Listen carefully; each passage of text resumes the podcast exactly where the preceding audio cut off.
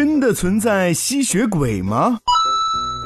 关于吸血鬼的电影有很多，而且很受人们的欢迎。那么，世界上是不是真的出现过吸血鬼呢？其实呀，关于吸血鬼的研究一直都没有停止过。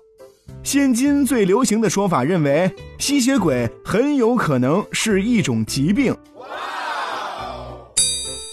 有人认为吸血鬼实际上是血紫质症患者，这种病的患者怕光，因为光照后会引起皮肤溃烂、大面积黑色素沉着，对大蒜过敏，因为大蒜气味能够引起并发，眼珠子呈红色。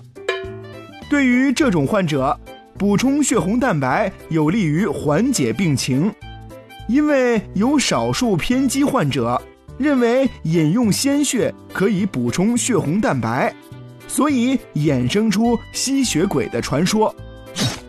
也有人认为吸血鬼有可能与狂犬病有关，因为狂犬病的很多症状与吸血鬼较为相似，比如说畏光、讨厌刺激性的气味、面色苍白、口部肌肉抽搐。有想咬东西的欲望，传染途径为咬后感染。但是无论怎样，朋友们，吸血鬼还没有得到真正的验证。如果见到类似的患者，我们千万不能嘲笑人家是吸血鬼哦。好的。